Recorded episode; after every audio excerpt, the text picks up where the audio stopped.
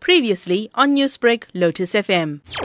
We started off in the conservation space about five years ago. So we flew in Kruger National Park, uh, Shishliwiantolozi, okay, for the first two years of our existence based on a on a non-profit kind of uh, arrangement, although we were in a for-profit organization. My partners and I funded the non-profit side of it, which was anti-poaching. The starting point, okay, of uh, developing the skills to fly these things. We then morphed the business into uh, predominantly security. So we had some commercial clients come and approach us based on our profile in anti-poaching.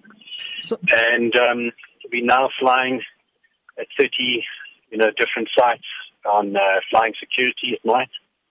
And um, we're also doing survey work, inspection work, so, Otto, talk to me about the strides that you've made in wildlife using drones. The nighttime really is is the the time that a lot of poaching goes on. We have the benefit of flying thermal cameras, so the kind of stuff you see in the movies, that's what we do. We fly at night, we fly um, undetected, no lights, no noise, and we basically see what's going on in the ground. And the people behave very differently when they think they're not being seen. So they're not hiding, they're not running from bush to bush. Now, Otto, there have been concerns raised that not all drones are licensed and operating legally.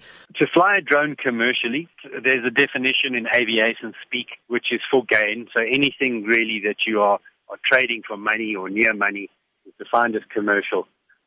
If that, if your flying falls into that and not recreational, okay, you're obliged to to, to register with the civil aviation. It's quite it's quite onerous, but it's onerous for a reason. So you have to have to fly under an ROC, which is an RPAS operating certificate, the same as airlines have to fly under the equivalent called an AOC.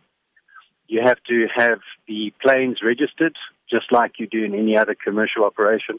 Your pilots need to be licensed, and you need to conduct an operation, okay, that is basically an airline that's what you have to do. Can you give us an indication of futuristic possibilities for this UAV economically and for commercial use? We have 100 pilots, we have 150 staff.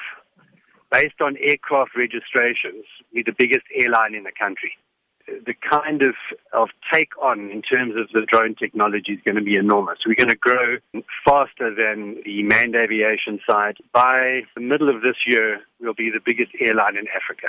Newsbreak, Lotus FM, powered by SABC News.